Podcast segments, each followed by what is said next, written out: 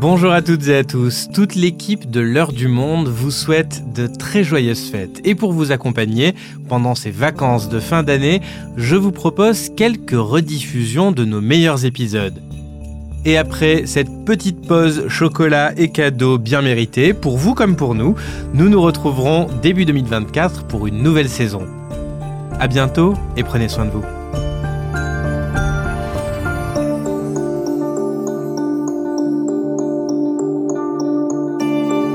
Bonjour, je m'appelle Morgane Tual et il est l'heure du monde.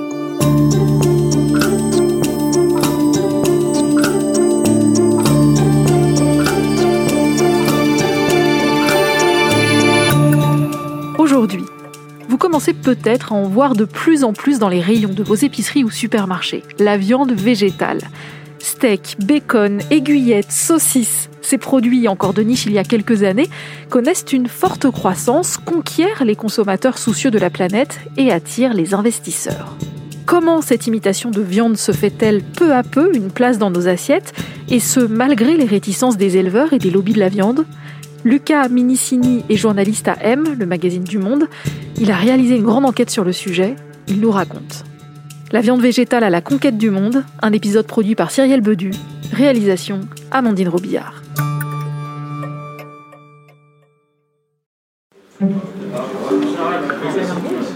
Nous sommes dans un restaurant du 13e arrondissement de Paris, pas très loin des locaux du Monde.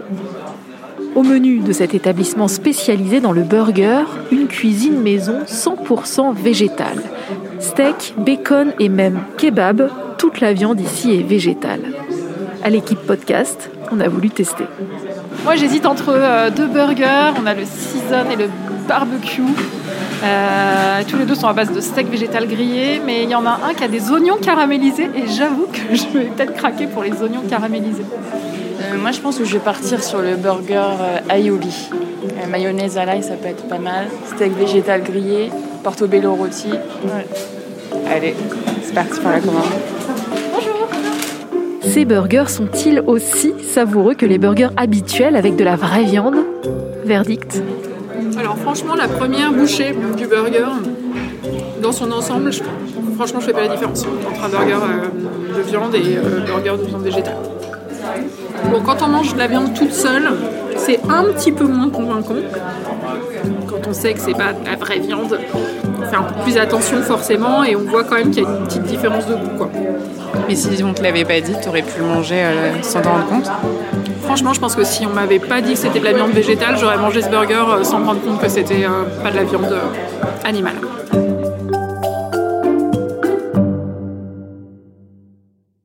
Lucas, tu as publié une série d'articles sur le marché que représentent aujourd'hui ces produits qui cherchent à imiter la viande, à commencer par la viande végétale.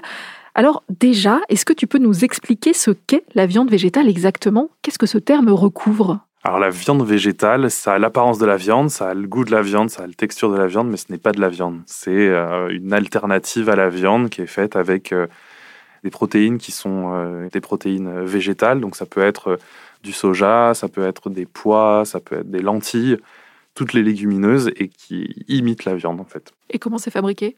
Alors c'est fabriqué en prenant toutes ces protéines végétales et c'est en usine avec euh, bah, beaucoup d'ingrédients, dont notamment euh, des colorants, des additifs qui font des produits transformés euh, qui à la fin sont de la viande végétale. Donc on l'a vu, aujourd'hui on trouve de plus en plus de restaurants végétariens qui proposent de la viande végétale. On en trouve dans les rayons des supermarchés et pas seulement bio. Comment est-ce que tout cela a commencé? Qui a eu l'idée pour la première fois d'imiter la viande? Alors ça a commencé il y a longtemps, il y a plusieurs décennies, c'était euh, dans les années euh, 70. Ça a commencé grâce aux hippies, donc c'était dans, un moment où on imaginait des nouveaux modèles de société, des nouvelles manières de consommer. C'était lié aussi à un rejet en bloc du capitalisme et de, tous ces excès qu'on commençait à avoir. Et il y a un endroit en particulier où, euh, les premières expérimentations ont été faites, c'est dans une, euh, une secte végane. Alors le terme vegan n'existait pas encore à l'époque, mais en tout cas dans cette communauté qui vivait en marge de la société et qui s'appelle The Farm, qui était euh, dans le Tennessee aux États-Unis.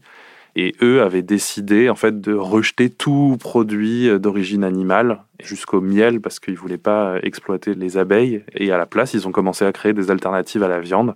Et donc les premières, toutes premières expérimentations et tous premiers essais de viande végétale viennent de là.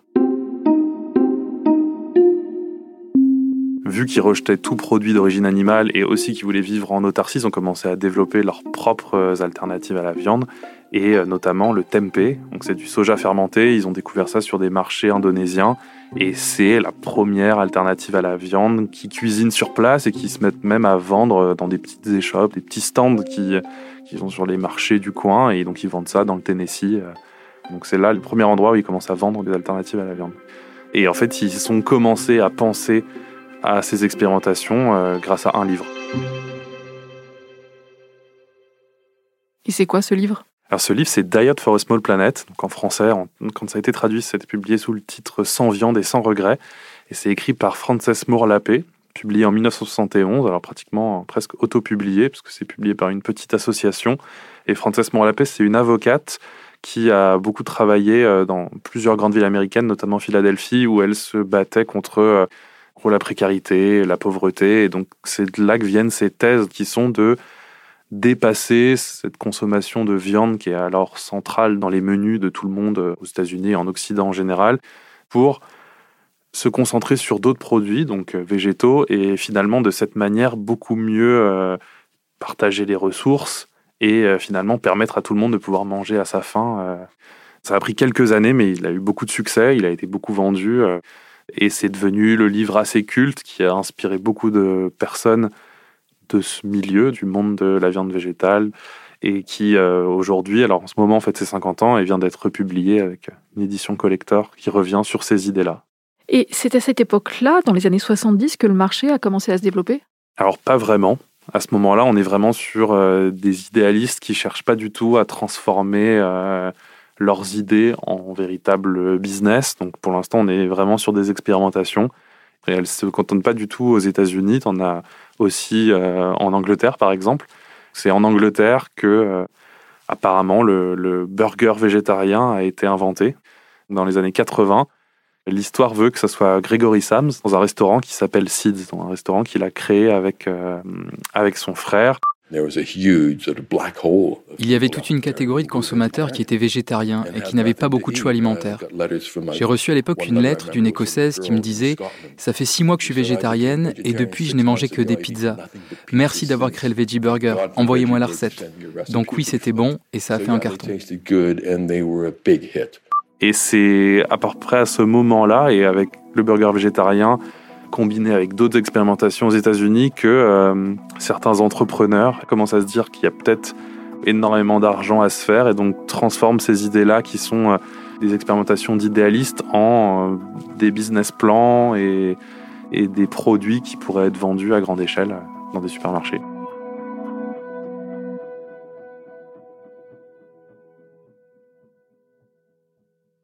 Et on en arrive même maintenant à des multinationales de la viande végétale.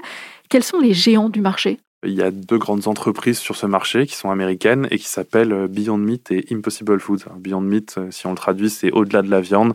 Impossible Foods, c'est euh, les nourritures impossibles, littéralement. Et ces deux leaders se livrent vraiment une guerre sans merci. C'est même assez violent économiquement, la manière dont elles se traitent.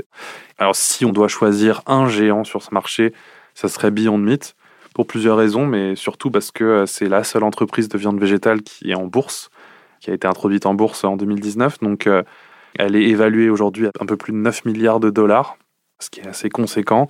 Et les ventes sont assez énormes parce qu'ils sont présents sur euh, plusieurs continents. En 2020, ils ont parlé de 400 millions de dollars de revenus grâce à leur vente. Et Impossible Foods Impossible Foods est aussi euh, une très grosse entreprise et suit euh, globalement la même euh, trajectoire que Beyond Meat. Et par ailleurs, ils sont en ce moment même en train de préparer leur entrée en bourse et leur bureau, donc ils sont eux dans la baie de San Francisco. C'est plusieurs énormes bâtiments avec à la fois un labo de recherche, un open space dédié au marketing. C'est vraiment voilà, l'allure d'une très grande entreprise. Ce qu'il faut retenir et ce qui est important, c'est que grâce aux produits de Beyond Meat et à ceux d'Impossible Foods, d'autres entreprises aussi, mais en tout cas grâce à ces deux gros géants, les ventes de viande végétale euh, cette année ont grimpé de 27% aux États-Unis, ce qui est assez conséquent. Vu les sommes en jeu, et ils ont tous très peur de, de l'espionnage industriel, de ne pas breveter leurs découvertes à temps, leurs nouvelles technologies à temps. Donc c'est assez intense quand on visite leurs locaux.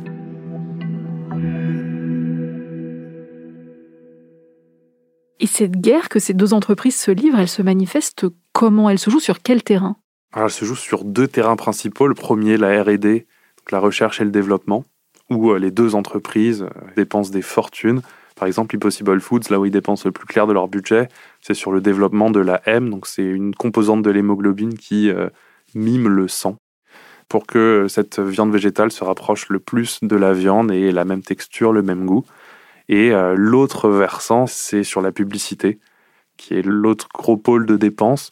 Il faut savoir que ces deux entreprises, que ce soit Impossible Foods ou Beyond Meat, ont largement investi les réseaux sociaux pour toucher euh, la cible qui est la leur, donc plutôt des personnes jeunes. Et pour ça, on multiplié un peu les partenariats avec des personnalités qui leur servent d'égérie. Par exemple, Impossible Foods a beaucoup travaillé avec des sportifs, au point que Serena Williams a notamment investi dans l'entreprise, mais il y a aussi euh, des stars comme Jay-Z ou euh, Katy Perry qui ont suivi la même voie. Et du côté de Beyond Meat, c'est plutôt euh, des acteurs comme Leonardo DiCaprio qui fait souvent la publicité sur, sur Twitter, mais aussi Snoop Dogg récemment qui a fait un partenariat avec Beyond Meat pour le lancement de leur poulet végétal. C'est l'autre gros pôle de dépenses et tout ça, c'est fait aussi dans l'espoir de décrocher des contrats avec des grandes entreprises, notamment dans le domaine du fast-food. Tu veux parler de grandes chaînes comme McDonald's, par exemple? Exactement, qui est euh, la chaîne de fast-food avec laquelle ils ont envie de collaborer, parce que finalement, ce changement euh, de nos alimentations et ce changement culturel, bah, il peut devenir grand public grâce à ces chaînes de fast-food qui font partie du quotidien de millions de personnes, de centaines de millions de personnes. Donc par exemple, euh, Impossible Foods, ils ont été les premiers à faire le partenariat le plus important qui était avec Burger King. C'était en 2019. Et donc ils ont commercialisé un Whopper, qui est le burger classique de Burger King, et ils ont fait un Impossible Whopper, donc le premier burger végétal de fast-food. Et McDonald's a suivi, donc eux c'était en février 2021, ils ont annoncé un contrat de trois ans avec euh, Beyond Meat pour faire le McPlant. Donc ça sera le premier burger végétal de McDonald's, mais c'est vraiment un signe que les temps changent parce que bah, McDonald's c'est l'empire du bœuf. c'est comme ça qu'il a été créé, qu'il est devenu euh, surpuissant et finalement même eux que euh, qu'il faut s'adapter à, de nouvelles euh, pratiques, à de nouvelles consommations. Lucas, on a beaucoup parlé des États-Unis, mais est-ce que le marché est aussi important et concurrentiel en Europe? En fait, en Europe, c'est un peu moins imposant, un peu moins important en termes de chiffres, mais ça le devient.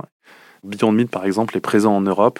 Impossible Food, c'est pas encore le cas parce que leur fausse hémoglobine euh, en levure génétiquement modifiée n'a pas encore été acceptée par les autorités de santé, mais ça devrait bientôt arriver. Mais euh, il y a des pays en Europe comme l'Allemagne ou les Pays-Bas qui, euh, eux, ont adopté en masse ces produits-là donc, par exemple, aux Pays-Bas, c'est présent dans tous les supermarchés, il y a des rayons entiers et la viande végétale, c'est déjà 2,5% de la viande consommée aux Pays-Bas et c'est le leader européen. En pourcentage, ça paraît petit, mais ça veut dire que c'est des centaines de millions de tonnes de viande végétale qui sont consommées chaque année, donc c'est assez important. Et il y a aussi des grosses entreprises dans les pays européens, et la plus importante étant le, boucher végétarien, donc de Vegetarian Butcher aux Pays-Bas, qui euh, a été racheté par Unilever, un des leaders de l'agroalimentaire euh, mondial, et qui maintenant euh, s'exporte même sur d'autres continents, donc il y a un peu le chemin inverse. Maintenant, la boîte néerlandaise veut conquérir le marché américain.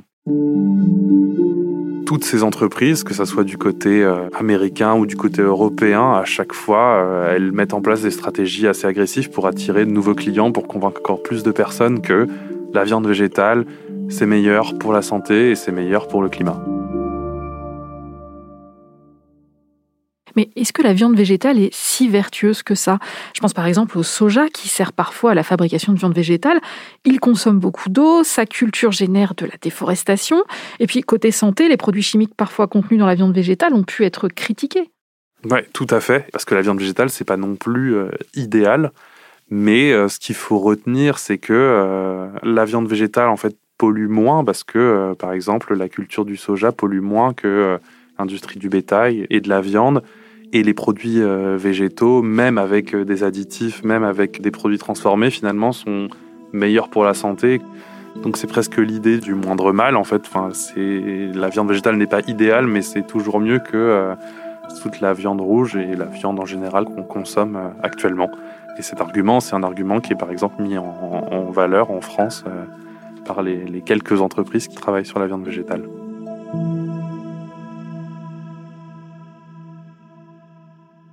Alors justement, comment ça se passe en France? Où en est le marché de la viande végétale? En France, c'est un peu plus compliqué, mais il faut savoir que le marché est prometteur. Par exemple, en 2020, selon l'étude de l'établissement national des produits de l'agriculture et de la mer, c'est la deuxième année consécutive où la consommation de viande baisse. Mais c'est plus compliqué de développer euh, de la viande végétale en France, alors même qu'on a tout ce qu'il faut, c'est-à-dire euh, les protéines végétales, le blé, le soja, et les entreprises qui ont l'air de vouloir euh, développer les produits.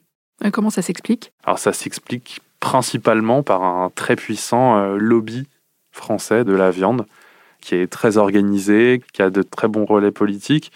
L'industrie de la viande en France, ça représente énormément d'emplois, et aussi énormément d'argent. Donc c'est euh, plus de 3 millions de tonnes de viande produite euh, chaque année. Donc euh, bah, ça génère 30 milliards d'euros de chiffre d'affaires par an.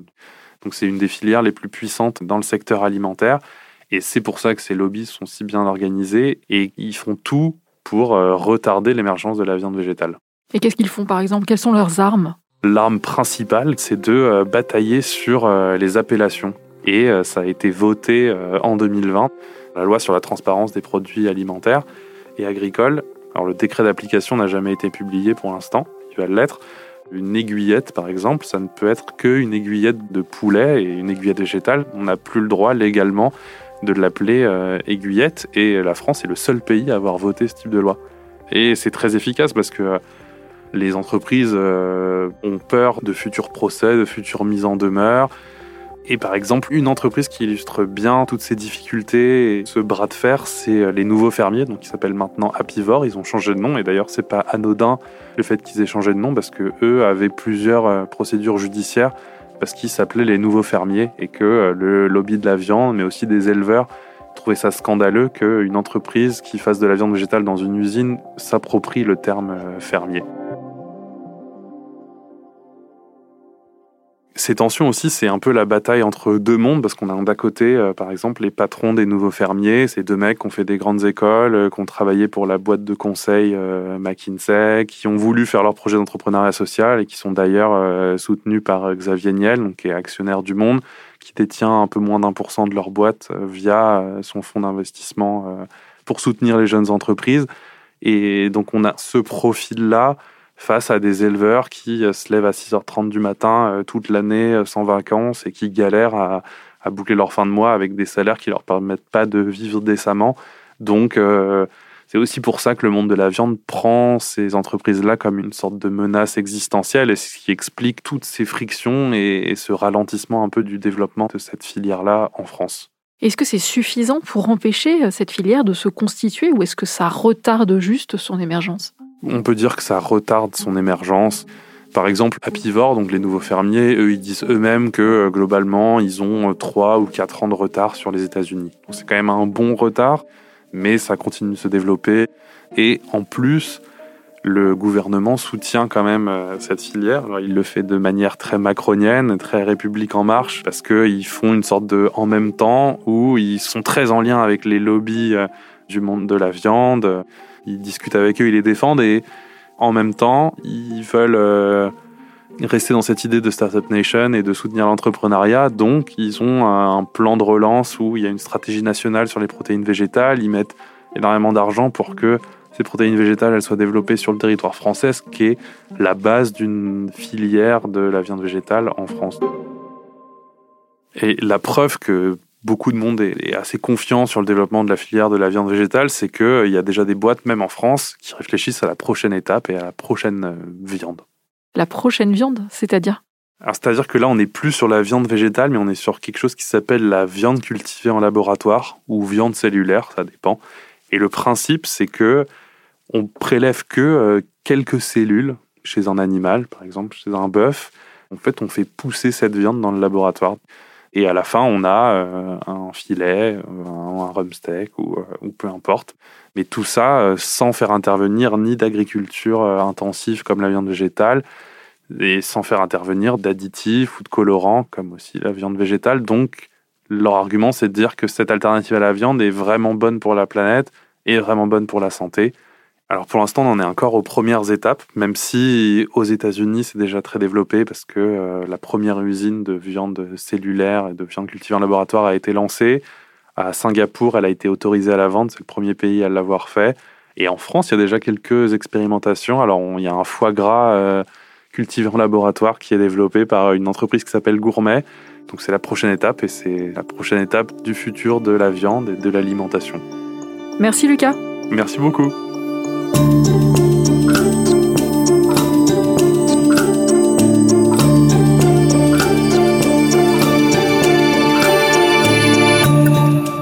Souhaitez en savoir plus sur le sujet, vous pouvez retrouver la grande enquête de Lucas Minicini en vous abonnant sur notre site lemonde.fr. C'est la fin de l'heure du monde, le podcast quotidien d'actualité proposé par le journal Le Monde et Spotify. Pour ne rater aucun épisode, vous pouvez vous abonner gratuitement au podcast sur Spotify ou nous retrouver chaque jour sur le site et l'application lemonde.fr. Si vous avez des remarques, des suggestions ou des critiques, n'hésitez pas à nous envoyer un email l'heure du monde@lemonde.fr. L'heure du monde est publiée tous les matins, du lundi au vendredi. On se retrouve donc très vite. À bientôt!